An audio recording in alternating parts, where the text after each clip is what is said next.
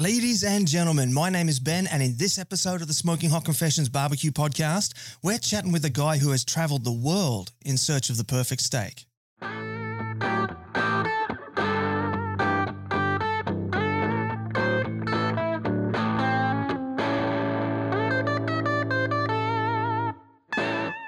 Hey family, hope you're well wherever you are and you got that thin blue smoke rolling.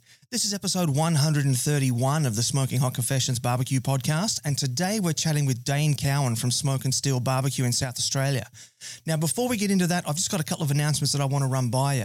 The first is that this episode is proudly brought to you by JAGRD Woodfired over in WA. So if you're looking for your new smoker, barbecue, grill, uh, parrilla. They do all sorts of stuff, custom work. They do some beautiful custom kitchen installs. Hit up Jules and Glenn. They do some fantastic work. They ship all around the nation. And they also have some fantastic steak presses. If you've seen some of my videos and photos with the steaks, that's what I use. It's great gear. So big thanks to them for uh, for proudly being a podcast partner for this episode. The second is that we have our free mini ebook available for you over on the Smoking Hot Confessions website. If you're at the start of your barbecue journey, this is going to be perfect for you. It's the beginner's guide to real barbecue. So we start outlining what low and slow barbecue is and give you a few ideas of your first or second uh, couple of cracks at, at having cookups. So head on over to the website, smokinghotconfessions.com, have a bit of a click around, bit of a scroll around. A pop-up window is going to appear. Put your details into that and we'll shoot that through to your inbox for you.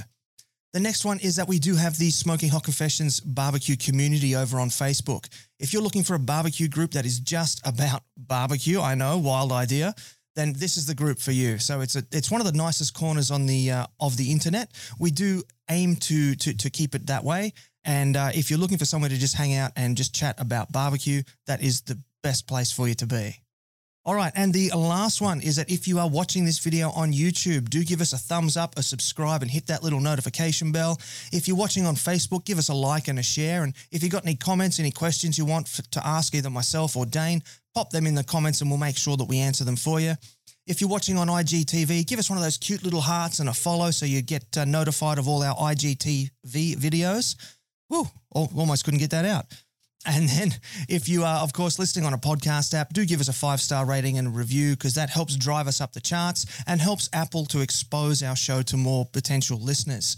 So that would very much help us out. We would very much appreciate it. All right, so now today's episode. As I did say at the top, we are chatting with Dane Cowan from Smoke and Steel. And you remember him from when I was at uh, Fat Trip last year, and I did misname him. I called him Dean Cohen. So I'm being very clear. It is Dane Cowan. D A N E, Dane. he hasn't let me live that down either. He'll probably give it to me a bit later on in the episode too. Dane and Smoke and Steel are long-term competitors both in the ABA and the SCA. They are um, with his teammate Jesse Donamura. They became the Australian SCA champs, and they've represented Australia in Texas not once but twice at the SCA World Championships. So if you're into cooking steaks and all the different ancillaries, this is definitely going to be a great app for you. So that's probably about enough from me. Let's get Dane in here. This is the internationally awarded Smoking Hot Confessions Barbecue Podcast with your host, Ben Arnott. How long's it been since your last confession? Alrighty, Dane, welcome to the confessional, my friend. How are you today? Pretty good, man. How are you? Mate, busy. It's a really hot day up here. I've just been working out in the yard, been digging up some old pavers and knocking the concrete off and pulling plants out. And yeah, it's uh, it's really hot, really hot. Well, it never ends in the garden, mate. Never ends. It doesn't. It doesn't. That's the the uh, the beauty and the curse of having gardens, I suppose. I'm on a I'm on a pretty large block here, and it's never ending. Mowing lawns, full on weeds, changing plants. As you can see, I've got a, a massive tree here behind me that's that drops its leaves in um, in March, April, and there's probably about a million leaves on there. I've got to vacuum up and mow up and you know, the, the, kids think it's fun running through the leaves that they're flying down on the ground around them, but really it's, it's meant to clean the mess up. So. Well, as soon as they're big enough and strong enough to hold that blower, I know what their job's going to be. Pocket money. That's how they yeah. yeah, yeah. Um, all right, so let's kick things off. Tell me, what was the last thing that you barbecued? Uh, I made some burgers on Friday. I did a an In and Out uh, double double style burger, which is pretty good. But the last time I fried, fried, uh, fried up the smoker, I I made some um, made a big platter.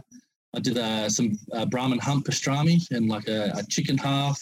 Wow. And some, um, and some pulled pork and then some biscuits and stuff with it. And yeah, I'm kind of into making Texas style barbecue platters at the moment. I've noticed some of your pictures there. They're looking really like bang on. They're looking mint.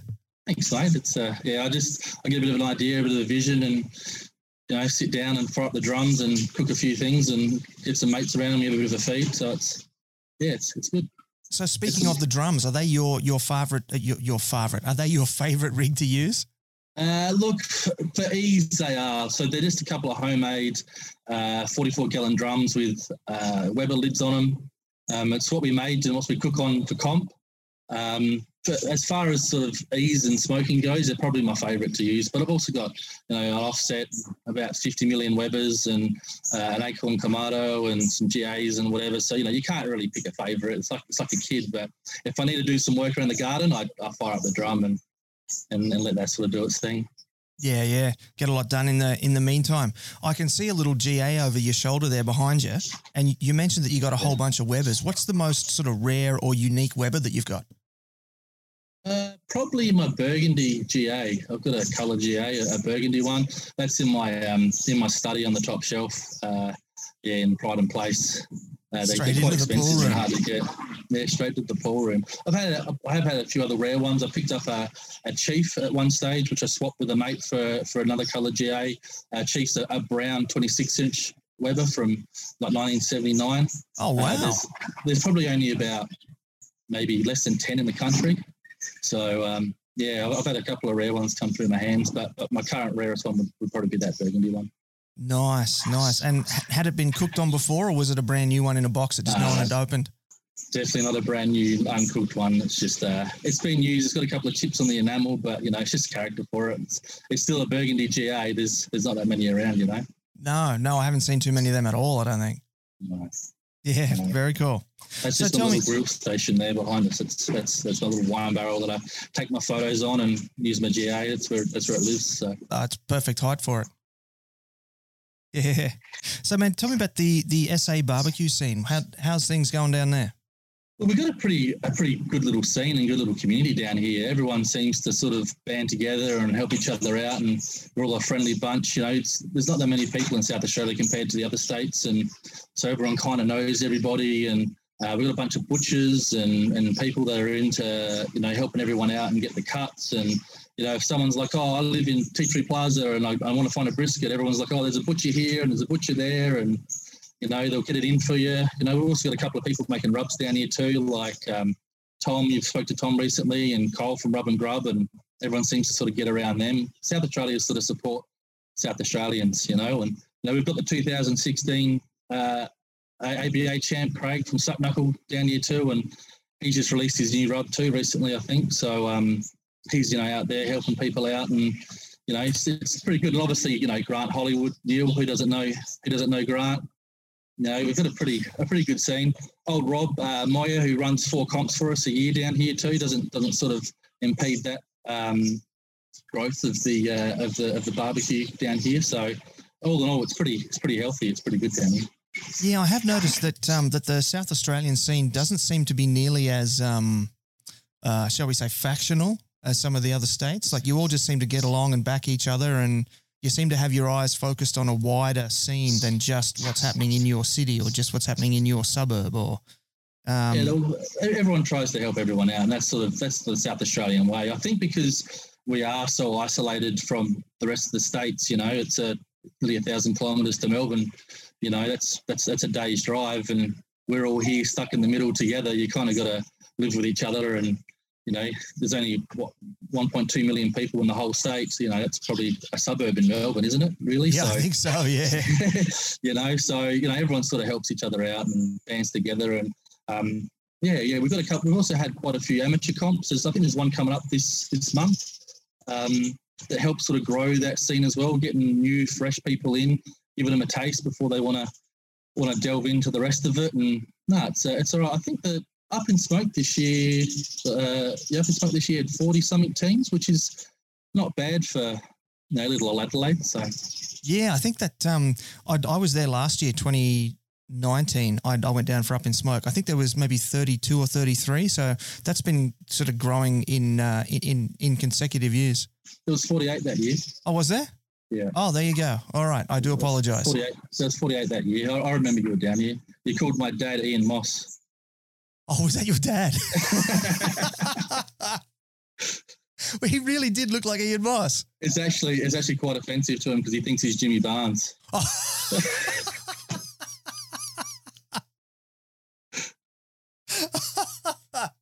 oh, that's awesome. I mean, not awesome, but that's funny. That's funny. That's funny as. All right. So, so tell us how you how, how you got into barbecue. Was it was it Jimmy Moss that, that got you into barbecue? Nah, so, so, so Jimmy Barnes just used to burn the barbie, and uh, my parents weren't really into food. You know, the mum grew up in the country, so she just cooked a bit of sort of home style food, and um, dad just burnt the barbie.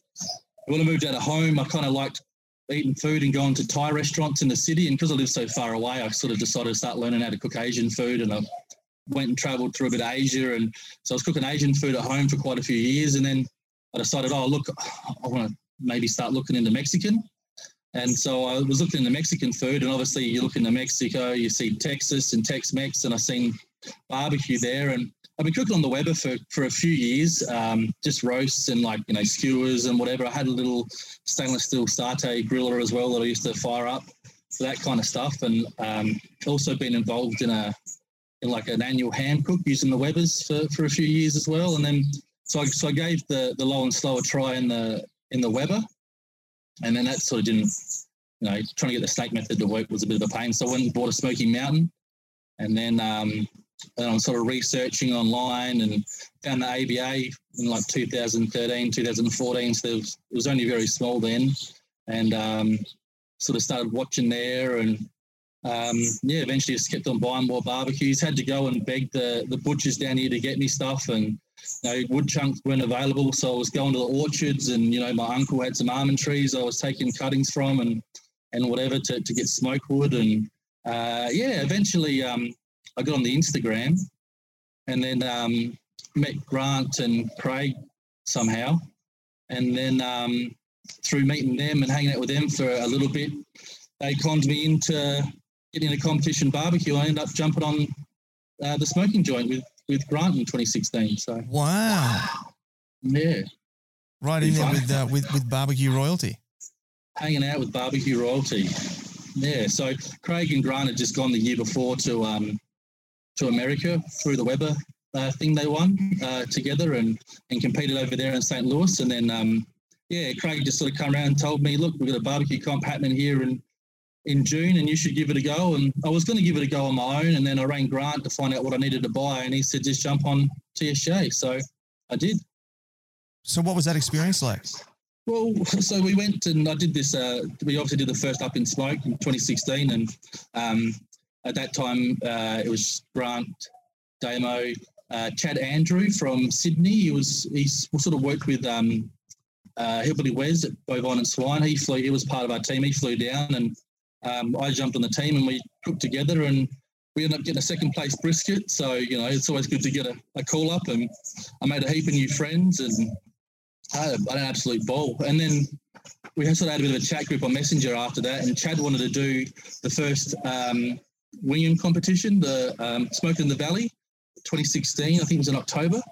And uh, Grant and Damo couldn't couldn't make it, and he asked me if I wanted to fly up and do it with him. So I ended up flying up there two months later and and, and cooking with Chad on our own at the um, Smoke in the Valley and met you know a lot of a lot of uh, a lot of a lot of the big guys now. You know, guys are, are good mates of mine, like Dan White from um, Country, Country Boys, Boys and, yeah. and obviously Rach. Um, the Shank sisters were there, and uh, uh, we were next to uh, Scotch and Smoke as well. So I've become good friends with Nick and and Brad and the lads, and once you start getting in and, and making friends and enjoying it, it just it just seems to snowball from there, doesn't it? Absolutely, yeah. It's hard to say no to the next competition when you've had so much fun at the one before. Definitely, definitely. You know, obviously see your friends that you that you made last time. You know, especially around the country. It's um, it's good. No, we had a, a, had a good time with them. We ended up um on the smoking joint. Obviously, uh, 2017 Meat Stock Melbourne. We ended up winning the first SCA competition in Australia, the first steak cook-off. Um, didn't even know what we were getting ourselves into. We actually, it's a bit of a funny story how that happened. We hadn't booked in to do it. We went to the briefing. Everyone left, and I was chatting to someone, and Grant came up and said, "I just bought into the state comp. You got to pick two states." And I was like, what? Picked these two steaks, didn't do any ancillaries. Um, thought we'd bombed it. I had the ticket in my pocket and went to the grandstand, and Grant and the other guys were like, "Oh, we're just going to go start trimming the meat um, uh, because um, you know we need to get started." And um, stand there, and our name got called out first. So if you see the video, I was actually like waving my hand at the guys at the other end of the arena to come and join me on stage because you know I was standing up there on my own, going, "Holy crap, we just won steak, we're going to Texas." so yeah, it was great. That's cool, man. That's cool. And so, at, at what point then did you um, break off and become Smoke and Steel? Um, so, look, I, as I said, I was going to do my own thing in the beginning from talking to Craig, and then Grant sort of got me on, and um, it was sort of like the end of 2017. Um, we had a great time at uh, TSJ, and been up to the Invitational, and I think we finished second in Australia on the leaderboard that year, 2017 TSJ. And I was just I was just out for dinner with with uh, with, with, Jesse, and um, I was talking to another mate, and I said, look, you know, Jesse was only judging at that time. I didn't think any aspirations to, to, to, to start a team. I sort of said, I was thinking about maybe doing my own thing next year, just just dibbling, you know, just dabbing me toe to see if I can hold it on my own. And he said, I'm in, count me in. So me, Jesse, and Danny end up starting up Smoke and Steel. Uh, Danny's since uh, gone back to racing downhill mountain bikes. So not mountain bikes, gravity bikes. So he has this other thing. He couldn't do two hobbies, and he, he really wanted to get back to his fabrication. So um, Jesse and I just carried on with with Dad washing our dishes. So.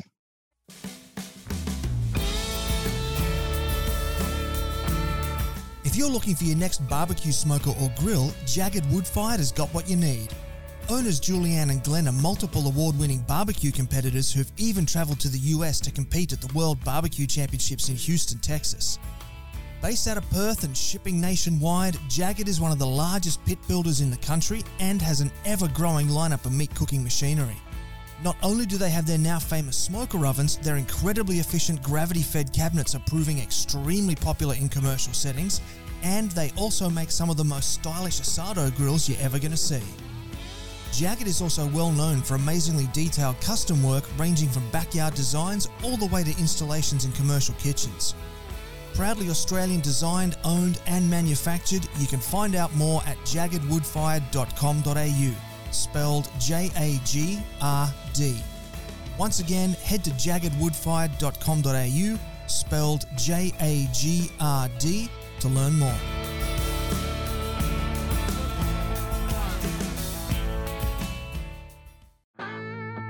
Got a project you'd like to work on with the SHC team? Shoot Ben an email on ben at smokinghotconfessions.com and let's have a conversation. Alrighty now, Dane. So I thought we might have a bit of a quick chat for uh, for maybe some listeners who might not be familiar of the ABA and the SCA. So could you start off with a quick, uh, just a quick summary for the new for the new audience members of what those uh, what the, what all those letters mean, what they are? So the ABA stands for the Australasian Barbecue Alliance, and they're the main uh, body that runs uh, barbecue competitions here in South uh, in Australia. They um, they primarily use the cuts like uh, brisket, like beef, pork, ribs, chicken, and also lamb. Plus, I think they have uh, other like chef choice categories they can put on, and they're the ones where you know you start cooking the night before, and then you cook overnight, and you sort of hand in the next day.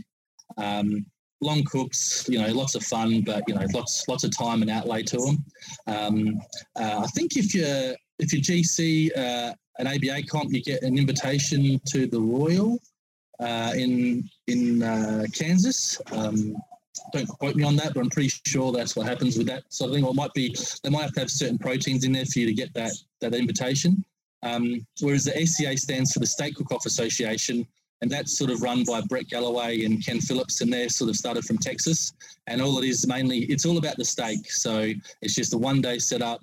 You know, you pick your steaks, you cook them, you hand them in. Um, they also have ancillaries on the side um, to help sort of fill the day in. Um, it's actually quite surprising. Over in America, they seem to only have maybe one or two ancillaries for the day. Mm. It's hmm. all about the steak.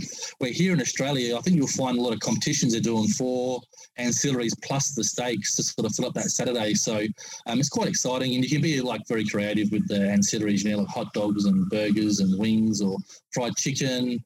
Um, you know, oysters.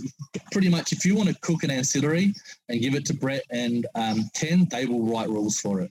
Yeah, yeah. I've I've seen some of the things that they um that these uh, competitors come up with for these ancillaries, and the creativity is just madness. You you mentioned uh, meat meat in Horsham there before when I was there last year. The the things that I was photographing in the uh, in the judges room there was just nuts, absolutely insane.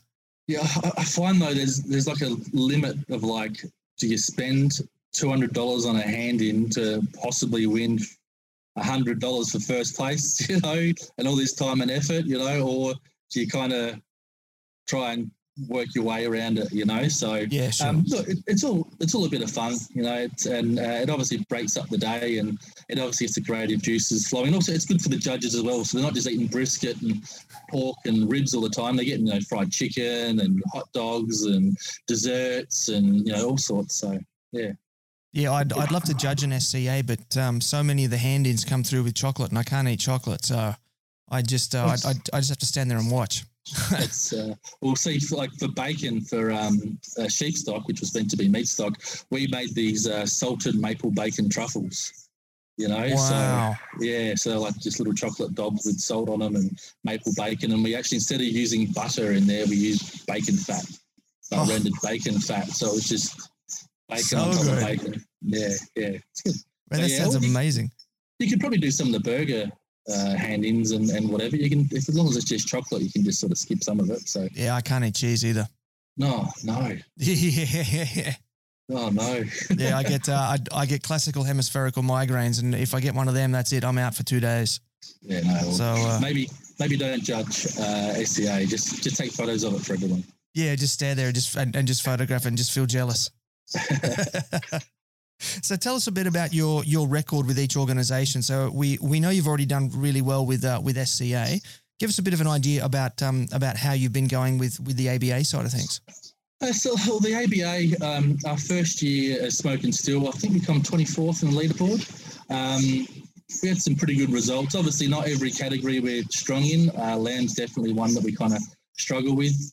Um, but then uh, in our second year in uh, 2019, we managed to get the grand champion at Up in Smoke.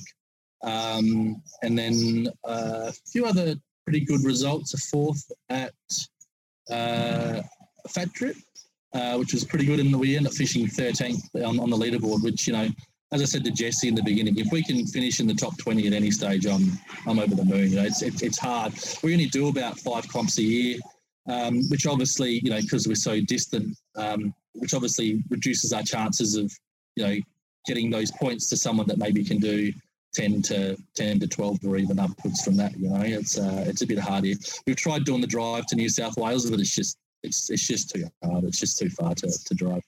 Yeah, if it's a thousand k's just to Melbourne, it's probably what two thousand on a diagonal up to Sydney or something. So I think it's uh, 1,600. It's about Yeah. two days of driving, you know. And, and people do say, you know, fly in, fly out, but I, I'm a stickler for everything being in its place and having all my stuff. You know, like you come past my tent, everything's got a spot, it's got a place, it's all set out right. You know, so um, I just, I, yeah, I just couldn't do fly in, fly out. If I turned around and didn't have something I needed at a crucial point, I'd, I'd probably have a coronary. You know, so I believe that's called a stickler for detail. Yeah, yeah. Some we go, people yeah. call it anal retentive. OCD, OCD. OCD. Yeah. hey, look, if if there's ever going to be a place where OCD is going to help you, it's going to be in competition barbecue.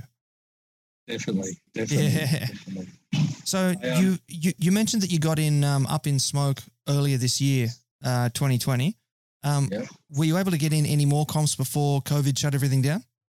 No, no, we had uh, up in smoke, which we didn't have a very good one this year. We um, kind of bombed in in that one. I think home maybe I don't know thirteenth or fourteenth or something. Had a had a couple of dramas as you do sometimes, and um, and then obviously uh, we drove over to, to Melbourne for the meat stock, and we were there early, and we were setting up our spot, and then Jay came out and said, "Well, sorry guys, it's it's not happening." So we managed to have a chat with everybody, and um, and some so there was a bit of ground movement. So we managed to get sheep stock in. So everyone drove down and cooked down at old Sheepdog's house, and uh, which was quite a good event. You know, because those guys had flown over from from from America to compete. There were some of the best in America over here Yeah, for yeah. that. So um, luckily, I'm pretty sure Jack's Creek or whoever it was gave the steaks to us to to cook, and and they because there was less teams, we had a double steak in Sheepdog's backyard, and they scrounged for judges and and whatever, and just sort of made it happen. It was uh, it was actually it was actually pretty good. I wi- I wish we could do it all again. So that was actually like a, a valid round of the SCA. Yep, yep, 100% points and everything. Yep, That's so good. yeah. It'll go down in history as one of the one of the fastest made comps of all time. You know, so. yeah, yeah. And what is um what is 2021 looking like so far? Well, look, I've no idea. I'd, I'd like to hope we had the comps again. Really, um, uh, obviously Jesse and I will do whatever we can. You know, if it's in the in the local area here, or if Victoria end up pulling themselves out and they sort of open up a bit more, we'll head to meat stock. Jay's already put in a date for meat stock and said whoever paid last year can come next year. Oh, that's Um, good. Yeah, yeah, but obviously with their current situation, that could move either way. I've got, I've got no idea. Um, we'll probably still focus more on ABA um, again. So after 2018, on 2019, we didn't want to chase the SCA points because you know we'd already had that. You know, already, already, already, already accomplished what we chose for that. You know, if we can get another trip over to America to compete, then it'd be great. Um, but we just want to focus on the ABA and, and just use the SCA as sort of an add-on. We're not going to go, you know, traveling to Melbourne just for an SCA competition or, or whatever, um, unless unless we, you know, really want to or we, you know, hanging for something. Obviously, if sheep stock was on again, we'd probably zoom over for that. Um, but um, yeah, we're probably going to try and focus on ABA again, just try and solidify ourselves in that. Um, we've, we're changing a few sort of ways that we do things. We've we've been practicing a little bit in the in the break and tried a few things, and um, hopefully they sort of work out in the end. Lamb for us absolutely sucks. It's it's probably our Achilles heel. So we- we're trying to work on that at the moment. We've got some tips from some good friends, and we're trying some trying some things there, and um, hopefully we can make that work. Uh, you know, next year if if and when the comps start up. Yeah, well, I got my fingers crossed for you, man, that you can uh, get stuck in there and, and, and get back into it as soon as possible. Now, you've we've been sort of skirting around it, so let's get into it. Two trips to Texas for SCA. Tell us about that. Well, the first one obviously was with uh, TSJ. So we were the first Australian team to win golden tickets and go over there. So we had no idea what we were getting into. Um, flew It's always the best way to go into it. Oh yeah, and also you know everyone knows Grants and Damo like to like to have a to have a good time. Um, flew over there and they had the um, had the international welcome party that we'd never never been to, like never heard of or whatever. So this the first that time was actually at Ken's house. So Ken Phillips is this massive house that's on like about five acres.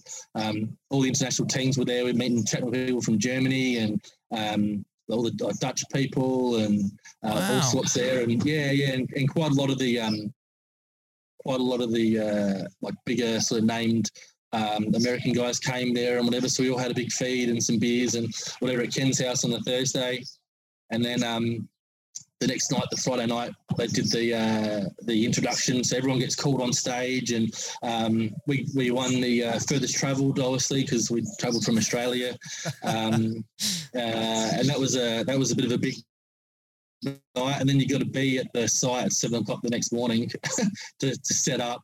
Um, they supplied us with all the stuff, and um, yeah, it was great. Everyone was just so welcoming. Like I made so many friends that year that I still keep in contact with now. Um, you know, like Bill and Pam Mann, um, Jimmy Parsons, uh, Mark Huntley, who's been doing real well over there this year and last year.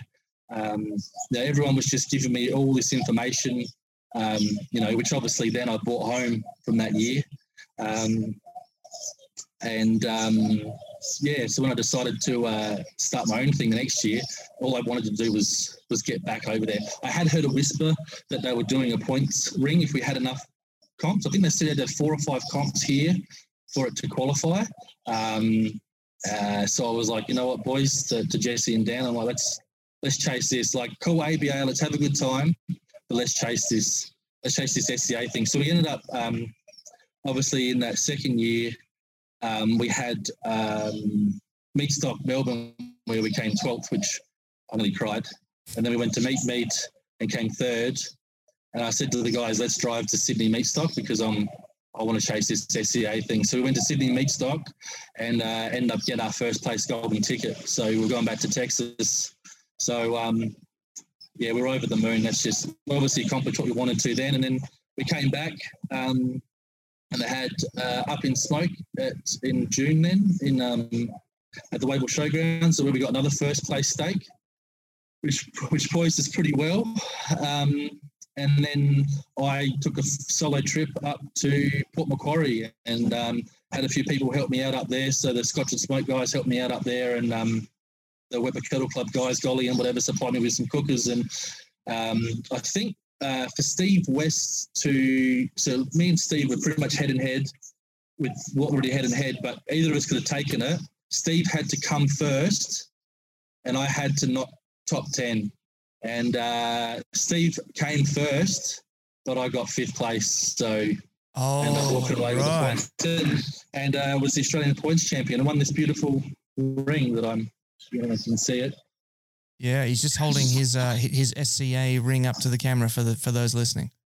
Yeah, it's good. It's uh, it was nice. Look, I've, I've actually lost a bit of weight since um, since then, and it's kind of a bit loose on the finger, and I might have to get it resized. But um, yeah, so then after that, we obviously flew to Texas, um, uh, not long after Port Macquarie, and um, obviously another international party, and then a, a welcome party. We got called on stage and crowned the Australian points champion, and um, and then went the next day and cooked some steaks, which was um, which was pretty good. So I had um, two days of steak cooks uh, that year. So the first day was one day of steak cooks. So I think it was about 115 teams.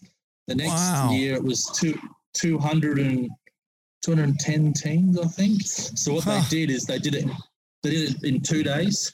Um, so you had your first day, which was your first round of steaks for everybody, and then the next day was the top. So you were there was three three groups. The top 20 from each group then competed out um, to for, for, whoever was going to win. And they also had the kickoff classic, so the first comp state cook off for the for the year then as well. So those who didn't obviously place the day before could could cook. Um, I think they had um, 250 teams for the kickoff classic, so it was uh, it was big. It was big. I don't know how they got that many judges there for it. It was like two tenths of, of judges. So um, yeah, it was wild. I think last year they actually had 300 teams. That's huge. That's so big. Yeah, So I, so I, I take it that it's not done at Ken's house anymore. Then. No, no, no, no. They actually had it at, at a big. So they used to have it at Billy Bob's in Fort Worth, which is a like a, a, a bit of a district off their main little sort of uh, like a like a mall sort of area bit. But it's like a they take a horse and cart down there, you know, twice a day with all cowboys and that on it, and then around the corner, sort of where Billy Bob's was, it grew out of that, and they ended up moving it to Panther Island, which is like a big um, like a big oval sort of setup that's down in the river.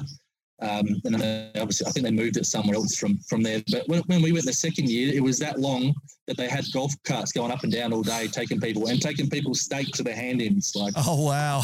yeah, because because they were so far away, they were like just jumping on a golf cart and to get their steak up in time. You know, so yeah, yeah, yeah. yeah, yeah, it's it was wild. It was good. It was good. I, I look, I, I would love to go back. The people over there are just so hospitable and always happy to give you tips. And you know, I can even message mates now and say, look, I'm trying something a bit different. You know, can you give me a bit of a rundown if you cook? They won't tell me absolutely everything, but you know, they'll give me um, give me a bit of a bit of a tip here and there. You know, I'm actually trying to get some um, I'm actually trying to get some stuff from a friend over there that he's been using. Um, but postage is terrible, so um, have to wait off wait off for a bit at the moment with this coronavirus stuff going on. But Yeah, Yeah. yeah. I, I, no, I think it if- took if me. Uh, can- I, I I think it took me six weeks to post a hoodie just to New Zealand. oh, So yeah, Well, I, I actually, because I live down here in McLaren Vale, like I, um, I sort of helped out with someone who did a recipe book for down here, and um, I decided to give one to uh, Brett and one to um, Michelle Dang from from uh, from SCA because they've been so helpful to me. And the postage over to, to send two books over there was like eighty five dollars or something. It was just ridiculous. So I'm like, don't bother that. sending me rubs. It was going to cost you, you know, eighty dollars for postage for a couple of containers. You know, like it's just, yeah, it's just, yeah. it's, it's, it's just not worth it. So, Mm. um, but like um, the way to get over there is, is anyone who wins a, a first place at SCA competition gets a golden ticket. If you've already got one, it rolls down the line to whoever will accept it.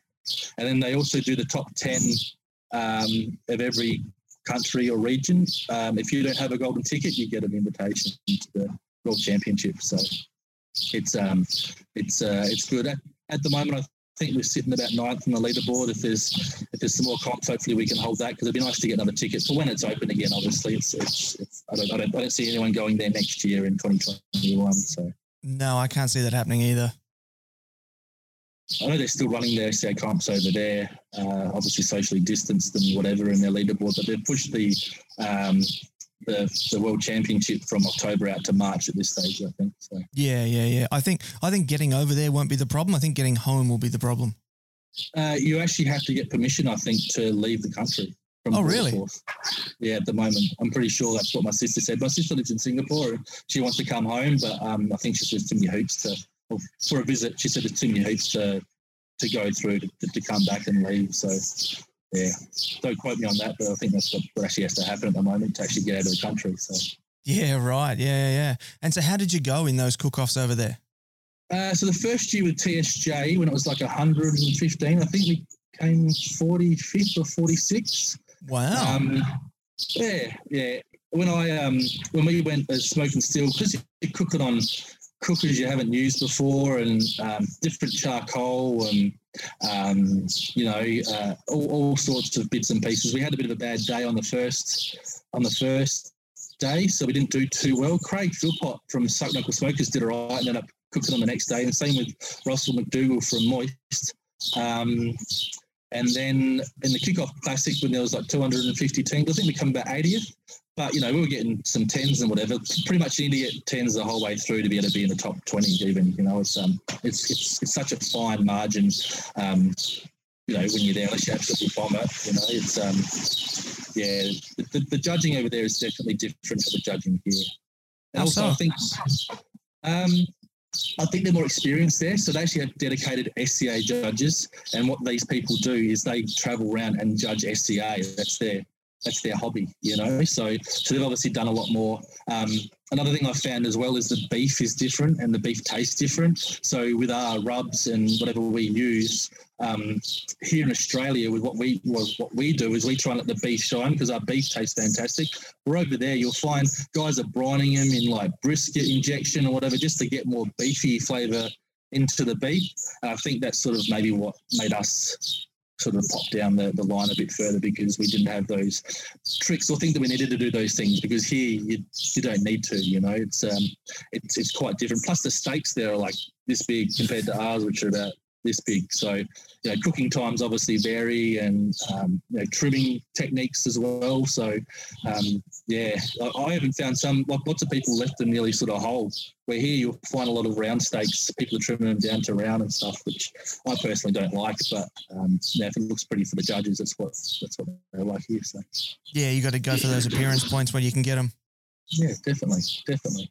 Yeah. But um, no, it's, it's definitely a, a, a different ballpark over there, a way different ballpark. But it's still still fun. I'd just even if I didn't cook a steak, I'd still just go and hang out. You know, like it's just yeah. it's just it's just a great vibe. Yeah, yeah. I, I was actually um, due to go compete in uh, in Little Rock, Arkansas, at an SCA there last time I was over there, and it unfortunately the the competition got cancelled the morning of due to a um, to a tornado warning. Well, Arkansas's got a, a bunch of beautiful people there too. Some of the some of the good friends I've met over there uh, are, from Arkansas. They're, they're definitely Southern country folk, though. You know, um, yeah, but they're absolutely lovely people. Drinking moonshine and you know, Joe Joe Wilson lives there, and um, if you ever get a chance to meet him, he's a he's a character. He's a character. He um he holds the world squirrel cooking championship at his house every year. I've heard of the squirrel cooking championships, but I haven't heard the the, the gentleman's name. That's Yeah, pretty that's- wild. That's that's Joe Wilson. Yeah, yeah. He goes to the SCA uh, World Champions and he's the MC and he wears a, an American flag suit and he's got his moustache tweaked out and I've seen photos. Yeah. yeah, absolute cracker of a man. He's he's uh, he's he's an absolute great bloke. You know, I still I still talk to him uh, regularly. He's, he's he's an absolute laugh to hang around with too. So I thought you were going to tell me that he wears a suit made out of squirrel hide or something, or like a like a fur Uh, I'm pretty sure if he could if if he could sew enough together, he, he possibly might or fashion a hat out of it. I, I, I might have to ask him if he's got one. You're listening to the internationally awarded Smoking Hot Confessions podcast with massive barbecue nerd Ben Arnott. Alrighty, now, Dane, it's time for our lesson for the listeners and the viewers. So I thought that given that you are a, a two time Australian representative steak cooker, I might just sort of throw it over to you and you can uh, give us a bit of a rundown on how you like to do your SCA style competition steaks.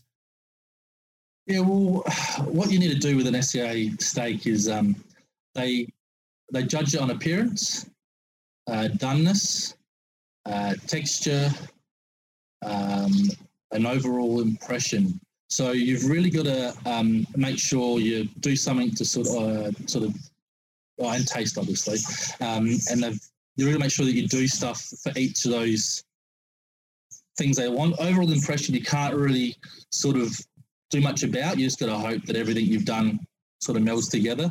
Um, when it comes to appearance, um, actually, I'll, I'll, I'll backtrack a bit. When you're picking your steak, they eat the spinalis or the rib cap. So the bit that's on the top, the marbled bit, the eye is purely what they look at for doneness and for appearance. So when they put when you put the steak in the in the box, you want to have the the rib cap pointing down, and they'll cut it in half and pull it apart, and then they do.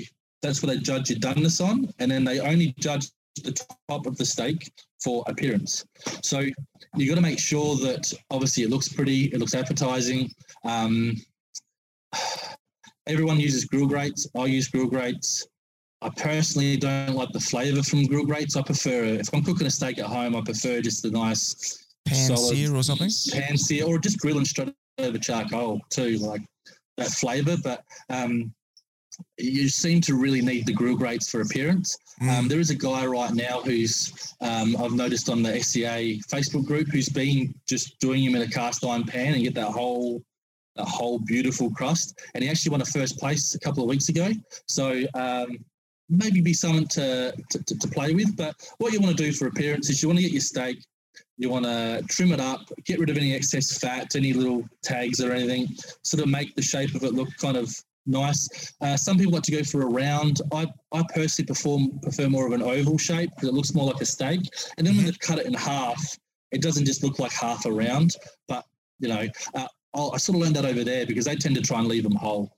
Um, that I saw. Some people do cut them round still, but you hear a lot of the judges over there talk about hockey pucks. So I don't want to eat a hockey puck. So they're round, it looks like a hockey puck. So what you would do is you would trim it, you can tie it off, make it a nice shape, um, and then obviously then you move on to the next step, which is um, uh, you want to do something for tenderness. So you want to amp up the tenderness of the steak. So whether you do a salt brine, um, a liquid brine, um, you beat it with a mallet, you slap on your forehead, you do something with it to try and make it more tender, or, or multiple things, you know. Um, uh, I've got my method of things that I like to sort of do, um, which I won't give away 100%, but I, I, I, tend to do a salt brine. Um, I'd like to do a liquid brine, but I've tried it a few times and they tend to just fall apart too much um, when they're cooked, especially if you get the three eye steaks. So they're the, the ones that are sort of near the chuck end, which have the, the large spinalis, and then they've got like another little muscle here, then the eye next to it. You'll find that those ones tend to fall apart more if you if well, I've found they fall apart more if you liquid brine them, even if you tie them off or whatever, because you've only got that small fat seam in them. Or if you get one with like the rib cap on the outside, that quite thick fat on there, I don't think they'll fall apart quite quite as much. Um, from then, you want to move on to obviously seasoning for your taste. Um, I tend to find that um, some people, when they first give it a go, they either over season or under season. It is hard to get that balance. Um, we use three different rubs on our steak, which probably sounds a bit excessive, but um, uh, we sort of get that balance, you know, and layer the flavors on there. Um, but you know, obviously, steak's easier to cook at home in practice. It's not like you got to season a brisket, cook it for 10 hours, and then hope at the end it's all right, and then you want to do another one. You can line up your, your steaks, you know, you can do four steaks in a day and and cook them at different stages and try different rubs and, and methods on them and, and compare them to, sort of how you go. But um, you definitely want to make sure you got a balance of flavour. But um, you got to remember the judges only eat that much of your steak. Like, can't even show you like that much. Like a little square it's like is a all they centimetre by a centimetre square. If that, yeah, I, I haven't judged, but obviously from from what I've been told and learned, if they're all there's five judges or six judges, they're only eating the spinalis, they're not getting much each, you know. And plus they've got, you know, they might have 15 steaks, 20 steaks to eat on that day too, you know. So um, they've obviously got to pace themselves for that. And then you're going to think as well, they drink water between, but if they've had a salty steak beforehand, that can kind of wash out their palate as well, can't it? Or it's been a bit hot. So you've got to make sure you kind of, I tend, I, I tend to, to pump up the salt a little bit, but not too much. But, um, you know, salt helps bring beefy flavors out. And I like a bit of salt, don't you know? Most people like salt. Um, uh, I, I, don't use MSG. I don't know anyone who does, but I'm sure you could give it a go if you wanted to. But obviously, you know, they're looking at taste. Um, for doneness, they want they want a warm peak center, so they want it medium. Um, uh, I reverse sear. A lot of guys in Australia reverse sear. Um, most of the people in America just direct grill. Um, they don't reverse sear. I think it's only maybe about thirty percent. I think from the people that I've spoken to, probably okay. reverse sear. Most of them just just grill it. They just, you know, grill, grilled for the marks, flip, grill, grill, and either leave it until it's done or they'll shelve it and have a probe in it until it's at the, the temperature they want. And generally, people are looking for anywhere between 130 to 135, and then obviously the carry on and the rest will take it up to that warm pink mm. center. Um, the judges actually have a, a sheet next to them which has the color of they want, and then either side, and they actually have the points on how to mark them too. So, you know, it's not really leaving much for for, for your own opinion. Um, you know, it's either warm pink the whole way through, or it's not. And you know, that that does take um, a bit of skill and a bit of time because um, you know to sort of master that and make sure you got that right. Because um, once they cut it, as you know, it oxidizes and it goes darker red, doesn't it? So you've got to kind of maybe try and allow for that as well a little bit. If you take it a little bit further, then it might oxidize, but then it might not. So, um, yeah, and then obviously, um, then the last thing for them to judge it on is uh, overall impression. So, I, I know obviously if it looks good, tastes good, you know, I've I've had fifty for appearance, fifty for for um, doneness, uh, you know, forty something for taste. Um, 40 something for texture, and then like you know 48 and then 46 for overall impression. So i don't know if the bit they ate was overdone on the edge or whatever or they've dropped you down. Um, but that can obviously really really really hurt you sort of uh, at the end of it. But um, yeah but obviously you know it does come down to as well the steak that you select in the beginning. You know you've got to you got to have an idea of what you want. And um, the way they select the steaks is is is uh, you just pick a number out of a hat and then you go from one to 20 and then they do reverse 20 to 1 i personally don't like getting first because you walk up to that table and it's just full of steaks and it's too many to look hard at. to pick. Yeah you know and, and and and they're timing you so you know you're going to get 30 seconds a minute or something to pick your steak um, otherwise we'd be there all day so i prefer to be down the sort of the end but obviously beforehand have an idea of what you're going to look for or what you want to cook um, when you're practicing, go to your butcher and say, I want 28 millimeter thick steaks. That's what they use is 28 millimeter inch and eight thick ribeyes and tell them the part of the, the scotch you want to cut from as well. You know, if you want to be cutting, if you want to be cooking, you know, the tri hearts, get them to cut tri hearts. If you want to do the ones that are sort of next to that with just the big spinalis on them, make sure you ask for those ones. So then when you practice, you can sort of get a bit of consistency there as well. Yeah, right. Interesting stuff. I'm I'm surprised that it that it's ex- so exact as 28 millimeters. Well, that's that's what they say the standard is. You can rock up to the comp and they can be look like they've been cut with a hacksaw sometimes. You know, it depends on the, on the on the supplier. Or you know, like they let you flip the steaks over. But I've gone to a steak comp before, and there've been those black trays with a with the oh. plastic. So you only see one side. There's a sticker over the top of it. How are you meant to pick a steak pin? You know, so um, yeah, there's all sorts. But you know, um, uh, I've seen I've seen some pictures of some shockers over in America as well. But what they call for is an inch and eight standard, which is 28 millimeters. So if you work on that, you should be right. But I've I've gone and they've been thicker. Um, one of the creek sides I think we went to, and they were like this thick of the steaks. that really threw a lot of the people who direct grill out because you know if you're doing a minute 45, a minute 45, a minute 45, and a minute 45, and then letting it carry on, if it's way more thicker, it's going to take a lot longer to, to get to that center. And the problem is if it's sitting there for ages on the grill grates when it's hot on that last turn, that that line will burn. So you know your grill mark will burn, and then as you know when it's burnt, it turns bitter, and then if someone eats that bitter bit, they're going to mark you down for taste, aren't they? So yeah, for sure, yeah, yeah. I got um, just one more question for you. I want to loop back to when you were talking about shaping it, and you said that you prefer a kind of a, an an oval shape. Now, I've seen guys that that like it in circles, and they're doing things like um, I've seen everything from like a double string line to uh, to some guys even using some like truck size radiator clamps and like clamping them down. Do you like to um, bind yours with either string or clamps and that to get that oval shape, or do you just kind of let it be natural? Uh, I use string or I, I, make like a foil ring like for it, but I don't.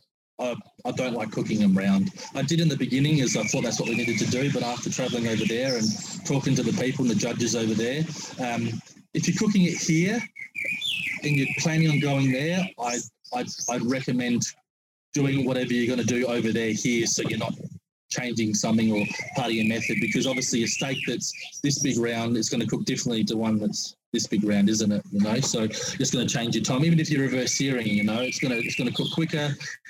So your time is going to be out for your hand in, or you know, they have a half an hour hand in window, but like you know, if you want to be handing in at the 15 minute onward mark, and your steaks, you know, you don't know if you're going to be cooking it this big or this big. You kind of you kind of need to know what it's going in the smoker, otherwise you'll be resting for 45 minutes and then you're going to hand them in a cold steak you know, you've got to kind of um, juggle that. But for me personally, like I, I, even in America, I saw them using hose clamps for it, and I was like, I don't know why these people are doing that. Everyone's told me not to not to do it. And if you go on their Facebook page and see pictures and stuff, you'll see comments from judges saying or people saying, you know, lose the hockey puck. You know, it's like so that's what made me steer away from the actual actual round. So I just use foil um, or string and just make it that sort of oval shape that I want. You can kind of fold the foil over till it's about that thick, and then I sort of wrap it around and just pin it back itself. And you know, because as I said, we, we reverse sear. So once it's reverse seared, you can it's partially cooked pretty much. You're only searing for flavour and colour, so you you just rip off that ring. Yeah, yeah. So is that is that purely just an just an aesthetic then that that the judges don't like the the circle? It's just purely the way it looks. Over there is what I've been told. Here, here they obviously like it. People have been getting up with it, but um, um, yeah, I don't know. It, it's obviously just an aesthetic thing, you know. So, but like for, me, if I'm if I'm looking at it, I I like them to be, you know, when you cut when they cut it in half, you're going to have more of the steak that they're looking at and judging as, you know, the steak than, than, than sort of half a moon and two, aren't they, for appearance? And you know, they might think that that looks a bit prettier. So. Yeah, right. Fair enough. All right. Well, look. On that note, um, let's uh, let's start to round out the episode. So I'm going to throw the throw the studio over to you, my friend. Give some shout outs, give some thanks to whoever you think uh, has helped you on the way, and um, tell everybody where they can track down yourself or Smoke and Steel on the internet. Uh, well, so with where you can find me and Smoke and Steel. So uh, myself, I've got my own Instagram, which I post all of my food, not just um, barbecue and whatever, which is thong underscore flippin underscore foodie because um, uh, yeah, I like to wander around with thongs and eat food. Um, you can find us uh, at Smoke and Steel Barbecue uh, on Facebook and Instagram, and um, my uh, you can find my helper uh, Bacon Jesus Jesse. He's his uh, his Instagram is decoy underscore au. Um, yeah, yeah. So that's you can find us uh, online, uh, and also if you're in South Australia, you can you can join the South Aussie Barbecue Group if you're not already on there. It's a it's a pretty good resource for everyone. Sort of, um, it's pretty friendly. Um, uh, as a shout out, so I'd like to give a shout out to Jesse Bacon Jesus. You know, he's my barbecue life partner. You know, he was my first friend I met through barbecue all those years ago by chance. I um I was smoking a brisket and I posted on Facebook, and then a friend of mine was at a friend's house and she's like, well, "I'm here. He's smoking a brisket," and then we just started chatting and became mates, and now we've travelled the country and you know been to America together and all sorts cooking barbecue. So uh, yeah, Bacon Jesus is a is a is, is a good bloke. Um, uh, probably give a shout out to my family for all their help, uh, you know, so I can travel around looking after kids and whatever. My dad, uh, who's my dish bitch, he comes to some of the comps and and uh, rocks out his mullet and, and does my dishes and, and sort of helps out people who people who've come around have, have, probably seen I've spoken to my dad a few times. He's a bit of a character. He's, he'll be 65 in a couple of weeks, and he still likes coming out. He came to Texas with us as well, and, and travelled around the US with us, and, and and had a bit of fun. Um, and then also people that have helped me along the way. Brett uh, from Lanes and the Lanes crew, they've been um, uh, yeah great supporters, and um, I've, I've, been doing a fair bit of work with them since pretty much the beginning. Um, uh, from Natural Smoke is, uh, gives us the wood and uh, helps us out with you know obviously the, the, the flavour profiles and new products and, and wood that we like to use. Um, Abel from Clean Heat. Um, most people out there know who Abel is. He's uh, he's still in South Africa at the moment, and uh, I spoke to him the other week. He's just obviously dealing with the situation there and, and whatever, but he's he's been fantastic since um, day dot. Uh, Ellis Butchers here in McLaren Vale, they were um, obviously the sponsors of TSJ and obviously moved on and, and, and helped with myself. Um, they were one of the leaders in the beginning of getting stuff in, you know, like 2014, I walked in and said, Can I get brisket? And he pulled out this flat little thing, and I was like, No. And then I said, Oh, Cape Grim and whatever is what I've been seeing online. And he, he said, Oh, the truck's got Cape Grim on it. I'll ask him in the morning. And next thing I know, he got me in the box of Cape Grim beef ribs and some briskets and whatever. And we forged a friendship, and um, we've been doing that, you know, been going there ever since. So, um, yeah, shout out to, uh, to, to, Ellis and uh, Ian and Rian, the guys down there. And then uh, finally, just just all the guys in South Australia, South Aussie Barbecue. Um, you know, everyone, everyone on the page, and Kyle and, and Jason, and, and um, the guys there to help run it and help keep it in track, and everyone who inputs and, and makes it worth sort of you know commenting and posting cooks and you know, I've, I've, been writing some tutorials over the last few years and putting in the files and people, you know, helping people find them and, and cook on their way and sort of get started on their own little barbecue journey. You know, we've gone from 600 people in three, four years. I think we're nearly 9,700 or something. Just to touch under 10,000. I was just looking before we started, yeah.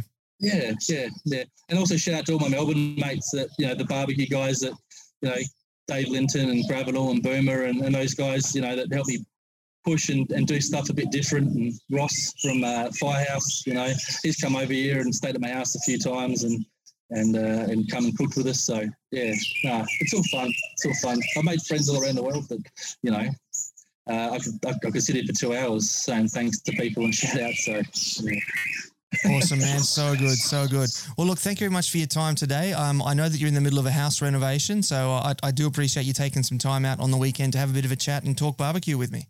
Thanks for having me. I'm good. And there you have it, family. That was Dane Cowan from uh, from Smoke and Steel. How good is that guy? He's so much fun to talk to, and he knows a hell of a lot about barbecue. He's represented Australia twice for the SCA in steak cooking, and we had that awesome lesson at the end about how to do your, SCA style steaks. Now, I don't know about you, but uh, I'm feeling like I need to run down the butcher shop as soon as I hit the uh, stop button on this recording, go pick up a couple of steaks and uh, go light up some charcoal and have a bit of a crack at it myself. Really looking forward to the next time I can get into that. Now, before I let you go, just a quick reminder huge shout out and thanks to JAGRD for being our podcast partner for this episode. If you are looking for your next smoker, barbecue, grill, asado, parrilla, or you got a custom job that you need done, maybe you're looking at, at opening up a barbecue joint or building a barbecue trailer, you need something custom done. Glenn does love a challenge, and there's nothing that man can't do with a welder. So uh, do hit them up, JAGRD Wood Fired, J A G R D, and uh, do check them out. Uh, also, if you are at the start of your barbecue journey, we do have the beginner's guide to real barbecue available on the Smoking Hot Confessions website. That's smokinghotconfessions.com. Just head over there, have a bit of a click around, bit of a scroll around. Pop up is going to appear, pop your details in, and we'll pop it out into your inbox. And do come join us um, on the Smoking Hot Confessions barbecue community on Facebook. And do also check out Dane's group as well, the South Aussie barbecue group there as well. It's a great group. Um, they they both are. They're both really nice, uh, nice little corners of the internet carved out there just for barbecue. And the last one is if you are watching this on YouTube, just a quick reminder give us the thumbs up, the subscribe, and hit the notification bell. Facebook, give us a like and a share. Put any questions you got for either me or Dane into the comments. And if you're listening, uh, uh sorry, if you're watching on IGTV, give us the heart and the follow and the five star rating and review if you are listening on a podcast app. All of those things help us a hell of a lot, and we do really appreciate it here at Smoking Hot Confessions. And that is a wrap for today. That's all the time we got. So until next time, take care of each other and keep on queuing. Thanks for listening to the Smoking Hot Confessions podcast. Head on over to smokinghotconfessions.com for recipes, tips, and Ben's own confessions.